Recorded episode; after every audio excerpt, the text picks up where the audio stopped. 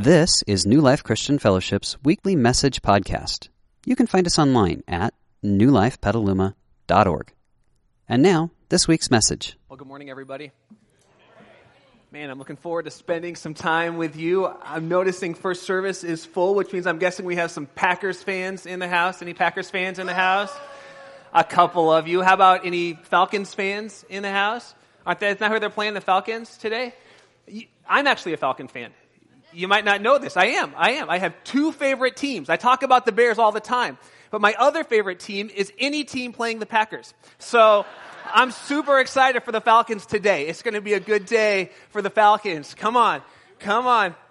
Yeah, we got no need to throw things, Packers fans. I've even got my Bears socks on today just to cheer my team on. Someone was giving me a hard time. They said the Bears they're sleeping. And I said, well, yeah, that's true. And I said, but you know, it's good for bears to hibernate because we're going to have a big year next year. So we're just hibernating now and, and that is okay. Well, uh, whatever brought you here, I'm just so glad you are here. It's fun to see friends who are visiting from out of town. Love having you here. If you're visiting from out of town, uh, if it's your first time here, I want to welcome you to New Life. I'm so excited that you're joining us today. Uh, you're going to want to grab a few things that will guide us together on this journey because we believe that it's important to start a journey from the same spot. And so when you walked in, you received a program, and in it uh, is your Start Here card. This is how we kind of get on the same page at the trailhead to start this journey. Uh, you'll put your name on this, and if you're a guest with us, your contact information. And this is simply a way for you to have full access to our pastoral team so we can pray for you, partner with you, resource you and your family in any way that you would prefer. So go ahead and get that ready. You're going to want some teaching notes as well, because I'll tell you where we're going and some of the Bible verses we're looking at today. Uh, but I need to warn you something happened this weekend as I was as I was working through this message and studying and prepping. I, I, sensed that the Holy Spirit was saying to me, "There's something, there's something more in this than you're teaching. There's something a little bit deeper in here that I need you to press into." And so I scrapped like three pages of my message and just kind of on the fly wrote a couple notes on there, uh, which in theory, scrapping three pages should mean I go quicker. Um, but the fact that I only put one and two word sentences to kind of try to tease out something that is deep inside of me, uh, I just need to know if it's okay with you if I just go there today. Is that okay with you? Yeah? Okay, well, if it's not, too bad because I have the microphone. So we're going to go there today. Um, I wonder when you think, we're just going to dive right in. When, when you think about what leads you to freedom in your life, and this could be in a Christian context or just in life in general, when you think about what leads you to freedom, like how to get the most out of life, how to experience the most freedom, isn't it usually things that pop into your head? Like do this or say that or go there or, or look at that or, or, maybe the opposite. Don't do this, don't go there, don't say that, don't look at that. I mean, is it isn't it true that for most of us, when we think about freedom, and again, whether you're in a Christian context or not, when we think about freedom, it usually translates to what we do with our hands, where we go with our feet, what we look at with our eyes, and what we say with our mouths. At least in theory. But in practice, we can go to the right places, we can do the right things, we can even say the right things and not look at the wrong things and still kind of white knuckle our way through life and never fully experience freedom. And I think that's because we need to go one step lower. That these are actions, but every action we do comes from everything we think. Have you ever, have you ever thought about that?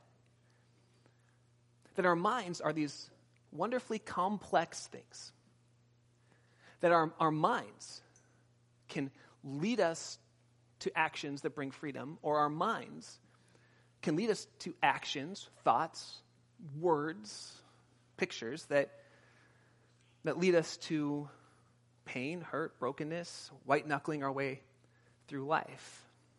If you don't believe me, just, just think back to a time when you were laying in bed one night and you're about to go to sleep, and then something that happened at work runs across the screen of your mind.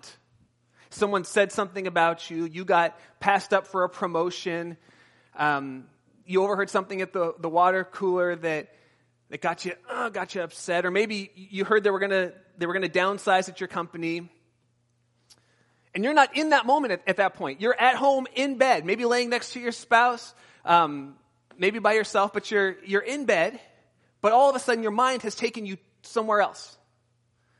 And you just start thinking, oh, I can't believe they said that about me. Oh, I can't believe I got passed up. And your mind is churning. You've ever had these moments and you can't fall asleep and you're, oh, and your spouse leans over to like snuggle you and you're like foaming at the mouth like a rabid dog.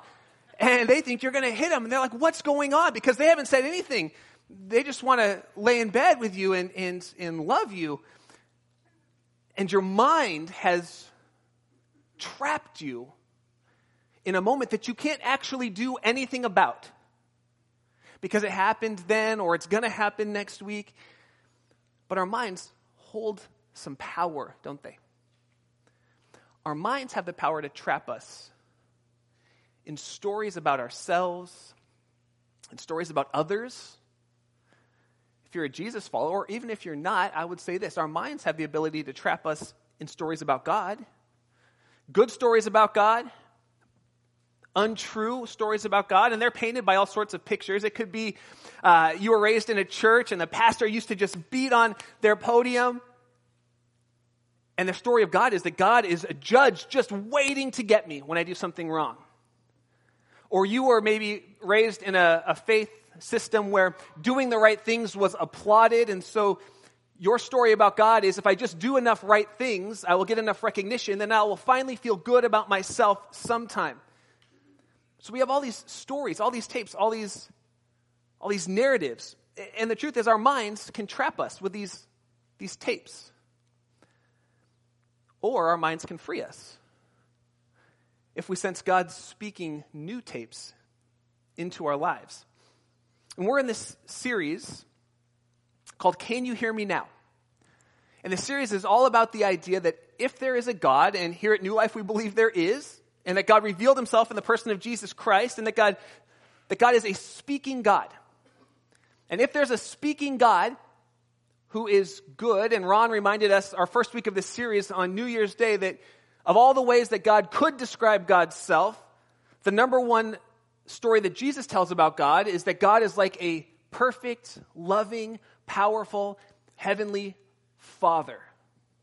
He could have used judge, he could have used sustainer. He could have used all sorts of words, but Jesus chose to say when he talked about God that God is like a father. And Ron reminded us that if God is like a father, it's not arrogant to assume that God wants to speak to us because any good, loving, perfect father wants to have a dialogue with their children. And we're told that when we enter into a relationship with God, we become part of this community, this family of faith, where God is our father and God speaks to us. And so we're pressing into the question well, how, when God speaks, how do we know? And so last week we talked about the fact that when God does choose to speak to us, we should figure out how to mark those moments because those moments are monumental moments, life changing moments for us. And I talked about different ways to build monuments. And uh, in my humble but correct opinion, it was a pretty good sermon. So if you missed it, you can go onto our website and check it out because it was pretty good. I'm not joking. We got flooded out the week before, so I had two weeks to really chew on this. And if you're like, it wasn't that good, hey, that's the best I got after two weeks. So I'm sorry. I do what I can.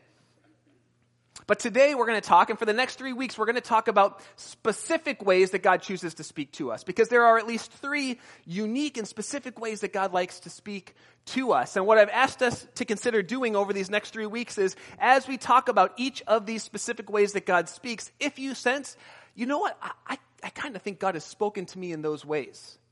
I'm asking us that we just write a story down on here. So in your program, you've got these little pieces of paper. There's all sorts of different colors that I'm asking, like, as I'm speaking today, if you sense, you know what, I think I've sensed God speaking to me in that way, write it down because we're going to, as a church, build our own sort of monument or remembrance to when God speaks. So in the last week of this series, we're going to have these up on somehow, displayed somehow. I haven't really figured that out yet. There are more creative people than me. All I could come up with was a rectangular piece of paper with a logo in the corner. That was the best I could do. But we're going to display these somehow to remember when God speaks. So as you get ready. Just be writing that down. If you hit a low point in this message, just go ahead and write it down. That's fine. That's fine. But when we think about God speaking, we think about usually two different things. We think um, about God speaking with something called specific revelation. When you and I think about God speaking, we think something like this God, should I take a new job? The clouds open up and we sense God saying yes or no. God, should I marry this person? And we're waiting for a green light, a yellow light, or a red light. God, should I stay with the person I married? God, should I take a step and get help in, in some sort of addictive or destructive pattern in my life? And we're waiting for God to speak specifically to us. And God does speak to us in that way. And next week, Pastor Ron's going to lay out a little bit of how God speaks in that specific way and how we can, how we can kind of um, discern and figure out if that's God's voice speaking or my voice is speaking uh, or just the bad burrito I had last night. That's what we're going to look at next week. But no such thing as a bad burrito. Amen. But for today, I want to talk about a different way that God speaks to us that we, we don't always put in the category of God speaking. And it's the most common way that God chooses to speak to us. God chooses to speak to us through something called general revelation in the Bible. That in the Bible, God actually reveals his will for us in a general sense, that God has actually already spoken to us. That anytime we wanted to, we could actually grab a Bible and open it up and, and see where God has already spoken in a general sense.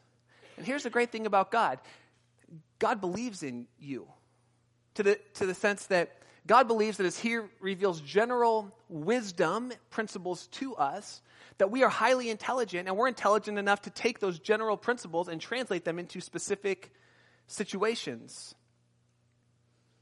So, for example, we get into a situation and we think, should I, should I take that job? That's a general, or that's a specific revelation. God, should I take that job? And God says, well, you know what I say about ethics in my word. I've revealed to you about ethics, and you say to God, Well, God, I, I, don't know if this job is very ethical. The business structure looks a lot like a pyramid, so I can't really tell, like, uh, you know, or, or God, should I, should I marry that person? That's specific. Did you know that God actually speaks to us in general revelation about the type of person that He would invite us to marry? The character they have, um, the way they treat others, the way they understand their relationship with God. He gives us general, and then God oftentimes trusts us now let that sink in because uh, if you were in a high control church growing up, you were in a church that said, You are not trustworthy, therefore I need to tell you every single rule you need to follow.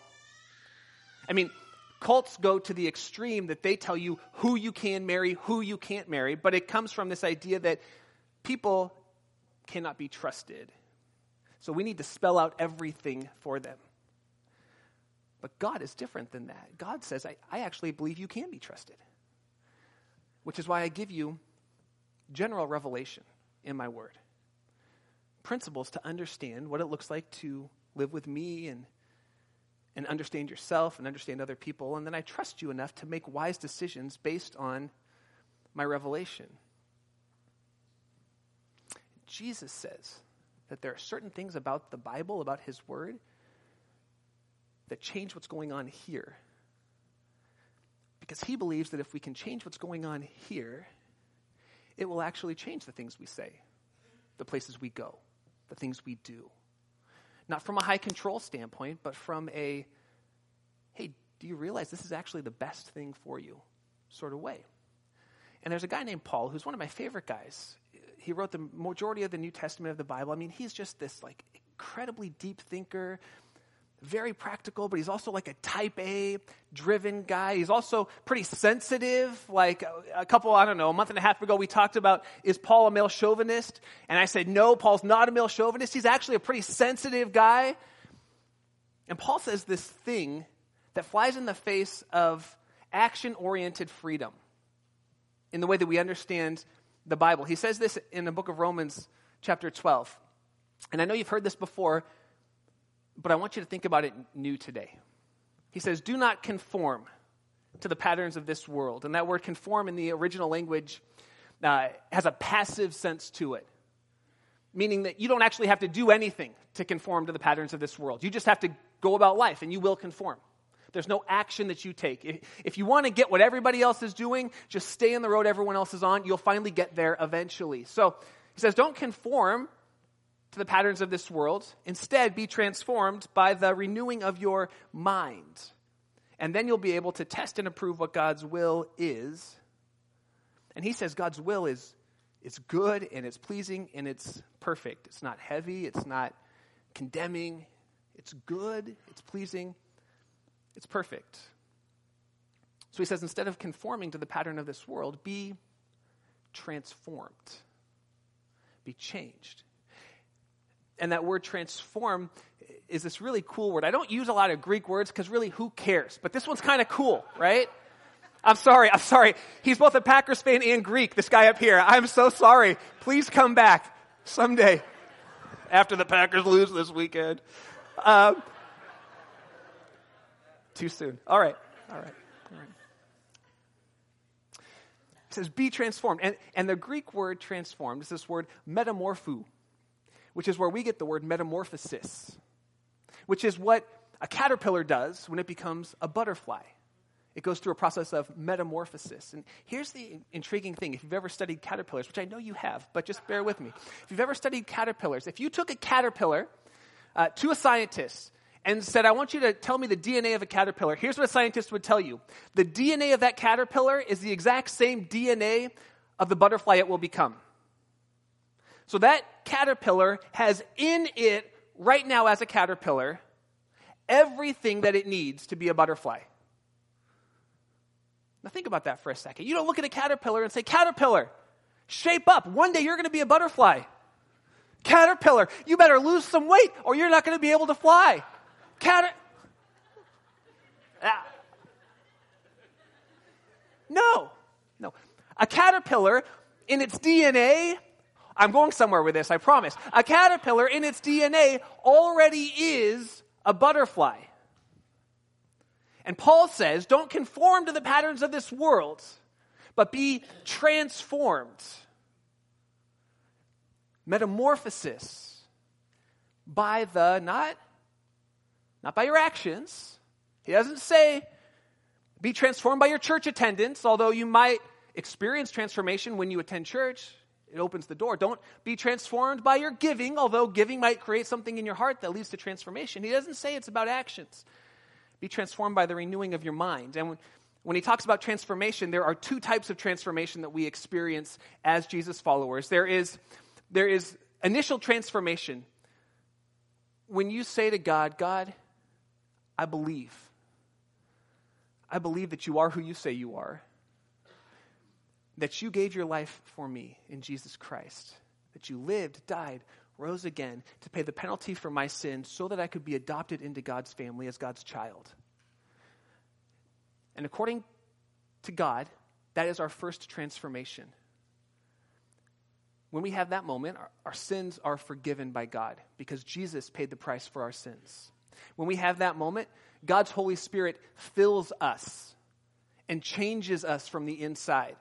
Because before that, we had, we had this thing called sin, which is the things that we think and say and do that lead us down paths we don't want to go down. And it had control of us. But when we become Jesus followers, God fills us with His Spirit, and His Spirit is more powerful than that sin that lives in us. And it begins to change us from the inside. When we have that initial transformation in God, we become part of God's family, and this journey begins. But then there's a second transformation that happens to every follower of Jesus. And that's what Paul's talking about here. And it is when our minds begin to think the things that God actually thinks about us. But most of us, if we're really honest, we would say this it's God's job to do the first transformation.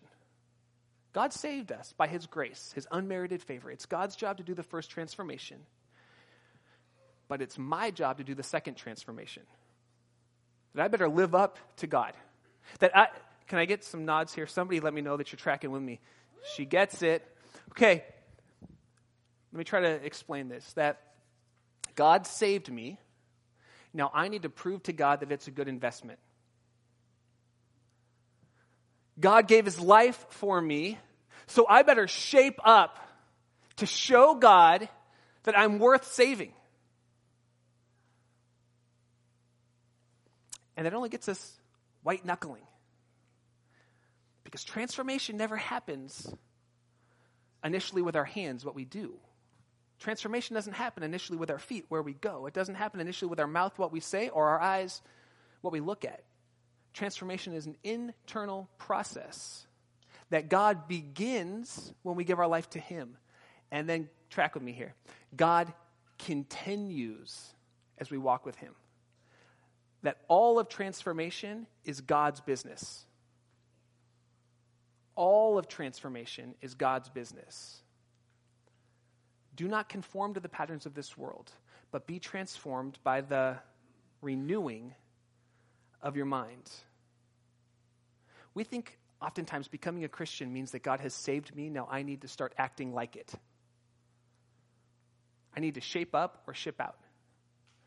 And we go one of two ways. We either shape up to the extent that we've fixed all the acceptable stuff, or we ship out and say, God never actually did his part to fix me. But the truth is, we never gave God the chance because it was self help at best.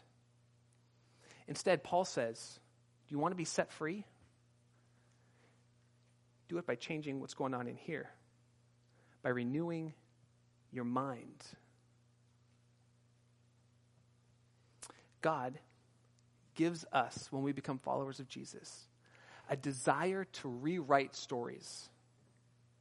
He gives us His Holy Spirit so that when we read the Bible, the Holy Spirit says, This thing right here, this is a lie you've been believing about God or about yourself or about community. The point of the Bible is not to give us a bunch of rules that we have to follow to prove to God that we were thankful for Him saving us. That's not the point of the Bible. The point of the Bible is to point us to God so that God can rewrite our stories about ourselves, who I am as God's child, about each other, who you are as God's child, and how we interact with each other, about God, who God really is. Because our stories about God, boy, they're as varied as we are. And when we read the Bible, God's Spirit continues the process of transformation. God does it by renewing our minds. So when you and I spend time with God, whether it's in community at church or in community at life group or on our own, listening to a podcast, reading our Bible, reading a devotional, we're not actually investing 5, 10, 15 minutes trying to figure out what to do right. We're actually investing time trying to figure out what kind of stories God wants to write, what kind of narratives God wants to change. We're allowing God the process of transforming us. And that's ultimately God's job. Paul goes on to say, it's not in your notes anywhere, this is what happens when I free flow. He goes on to say that, that he who began a good work in you, that began the transformation, that he will carry it on to completion. Now, how many of us have believed in our lives that he began a good work, now I have to carry it on to completion? And so we start collecting rules and laws and it weighs us down. And all of a sudden, Christianity that was supposed to free us becomes a weight around our necks. We're going to do this study on Wednesday nights that I'm so excited about, and it goes by a myriad of names. Uh, I couldn't even tell you what the title of it is. It's Wednesday Night Gathering, Deep Discipleship with Rev Kev, Margaritas at Communion. That was one of the titles. If you want to know why, grab the FAQ sheet uh, Hump Day Discipleship. We've gone through all sorts of names for it. You have forgiven me when I've offended you because that's what we do when we rewrite stories. But the whole idea of our Wednesday night gatherings is to press into this idea that he who began a good work, he carries it on to completion. That he gave us the Bible, not to give us a bunch of laws and rules that we have to follow in order to earn our salvation, but that He gave us the Bible to tell us who He is and who we are and what it looks like to walk together in community. Because Jesus promises that that is actually what leads to freedom. That rules and laws don't lead to freedom. I love what Paul says uh, in the book of Galatians. Pay no attention to the man behind the curtain. I'm right here. I'm right here. Okay? Paul says in this book called Galatians, it's, it's one of my favorites now. Like, I love Galatians because it's like Romans, but shorter. Uh, and I like that. Paul says in Galatians, Who fooled you, you crazy Galatians? Who bewitched you, he says. He says, You were saved, that first, trans, that first uh, transformation, you were saved by God's grace. But you've converted to a different gospel or good news of law and works, which he says is really no good news at all because it'll never lead you to the freedom you want. He says, Who has deceived you? To think that God saves you and then you have to pay him back and earn it back. That's no grace at all.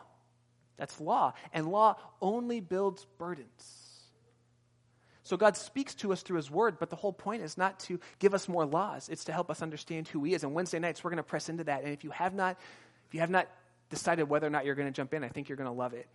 But then Paul goes on to say in 2 Corinthians our role in this whole thing, and our role is this.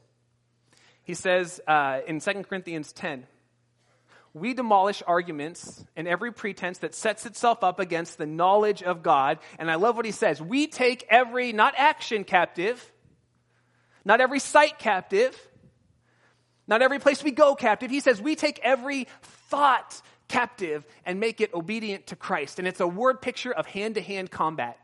Paul's saying if you're ever in hand to hand combat with someone and you've got an enemy and you capture them, you take them captive, what do you do? Do you let them run around in camp? You say, hey, I, I captured you. I won that battle, but you know what? I'm not going to hold on to you. I'm just going to let you go ahead, go on my campsite, do whatever you want. No, it would wreak havoc in your campsite. You would lose the battle. In the same way, Paul says that our role in this journey of God rewriting stories is to take every thought captive, grab it, and ask Does that line up with who God says God is? that thought that I'm having about God? Does that thought that I have about God line up with who God says that I am as his child? Does that thought that I'm having about my spouse line up with who God says they are? Does that thought that I'm having about my kids line up with who God says they are? And if not, he says, I want you to put it in a stranglehold and hold. That's what I, that's why I read it. And take it into submission. Make it obedient to Just like, like that. Just take it in. don't get in a wrestling match with me. I've been reading my Bible.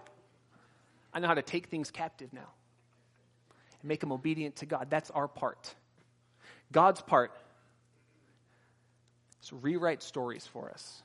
Our part. Our part. And this is our sole part. This is, our, this is the most important part. And if we miss this Christian, as Christians, Christianity becomes nothing more than self help and rules and laws. Nothing more. God's part is to rewrite narratives. Our part is to believe what God says is true is actually true. That's good. You should write that down. Our part is to believe that what God says is true is actually true. Because when we have the right narratives, it will lead us to the right actions. And I've been wrestling with this as your pastor recently, thinking, well, if I don't tell people what they should do. They could do anything. It'd be chaos. And the Holy Spirit keeps whispering to me, you don't want a church where people just obey. You want a church where people are transformed and free. You want a church where the leadership trusts people, this is what the Holy Spirit's saying to me, as much as I trust them. No more, no less. And God's been saying, My job.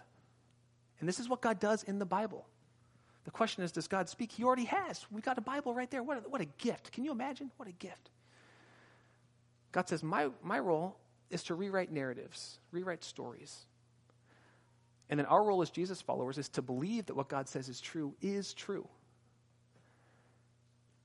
And then let God work the rest of it out. And I'm telling you, it leads to a, like a, sort of faith. Isn't that what we all want? Like a like a ah, sort of life. Doesn't mean we don't we don't sit around staring at our navels all day. But we aren't burdened under a load. We don't trade life apart from God, and that's got its own burdens, for a life with God where we are burdened. That's not how God designed Christianity. We trade a life with God where we are living under the burden of our own sin. We trade that for a life with God where He has taken our sin and removed it from us, and we live as His children in a new reality. Boy, that is like a ah sort of moment. So, how do we start? I'm back to my notes for the last quarter of a page. How do we start? Three ideas. If, if you want to start understanding who God is, start reading the Gospels of Jesus' life Matthew, Mark, Luke, John. But I would ask you this don't read those to figure out a new list of rules. Start reading those to get to know Jesus. Who is this Jesus? What kind of stories does he tell about life and relationships and people? Huh. Just start reading them to get to know Jesus. A lot of us have read those books to try to figure out what we're supposed to do next. What if we started reading them just to get to know Jesus? And then once you read through that, I would say move to the book of Acts. Because the Acts talk, the book of Acts talks about these communities of Jesus followers who formed community after Jesus lived, died, and rose again with God's Spirit living in them. So if you want a next step, maybe read the book of Acts and just start asking this question what did they believe? What were the right things they believed about God? And what were some of the wrong things that they had to kind of weed out? Because we all have some wrong things that we believe. And then once you get past that, you could read some of the letters. I would say read in this order because the letters start to give directive, they're more directive, lots of, of things to do, but they all come from a certain belief. So First and Second Corinthians, First, Second Peter, James, um, I would say Galatians. We'll probably be pressing into that on Wednesday nights a little bit. Galatians might be a good one for us to read. And if you get past that, come talk to me. Right? If you're still reading, like, hey, way to go, come talk to me. I'll tell you what I would read next. Um, it always goes back to Genesis, just to give you a heads up. I love the book of Genesis. I love me some Genesis, but you don't have to. We'll find the right book for you, but I love me some Genesis. Um, if you're here, this was an odd sermon, but like I'm loving it. So I'm going to do it again, to, like in an hour, and it's going to be even better. So if you want to stick around, it's even better. DVR the, the game, and then you can skip commercials. Just enjoy it. Um,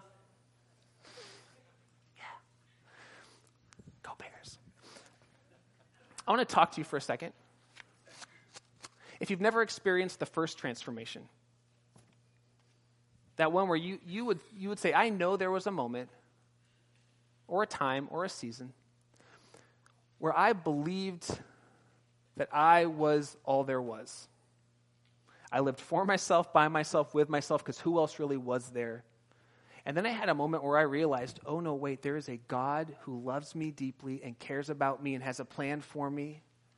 If you've never had a moment where you've said, yeah, this sin thing, this weight, boy, it is heavy. And then realized, oh, but there's a God who's not like the other gods of this world. The other gods of this world say, you better get good enough to get to me. The God of the Bible says, you are over here in your own filth and I left heaven and I got to you. And he's the only God, Christianity is the only world religion that says that God loved us so much that he came to us. He did not expect us to get to him because the truth is we can't get to him. If you've never experienced that first transformation with God, I want to give you a chance to do that now. To simply say to God, Yes, I want to follow you. Yes, I want to walk with you. Yes, I want to be in this relationship with you. If that's you, I'm going to pray and I'm going to give you a chance to do that now. So, would you join me as we pray? Holy Spirit, uh, you promise us that you translate for us exactly what we need in specific moments. And I'm asking, Holy Spirit, that you would translate this conversation that I feel like we're having right now into each of our lives. And I'm asking, God, that if I have some friends here who have never yet experienced that initial transformation with you, that God, you would reveal yourself to them now that they would say yes to you. And if that's you, I want to give you a chance to say yes to God right now. You can just say, Lord Jesus, I believe that you love me and that you gave yourself for me so that I could experience your forgiveness and enter into your family. So would you come And would you guide me on this journey of life, Lord? Would you rewrite my stories about you, about myself, about others, so that I can walk with you to the freedom that you offer? I pray these things in Jesus' name. Amen. We hope you enjoyed this week's message.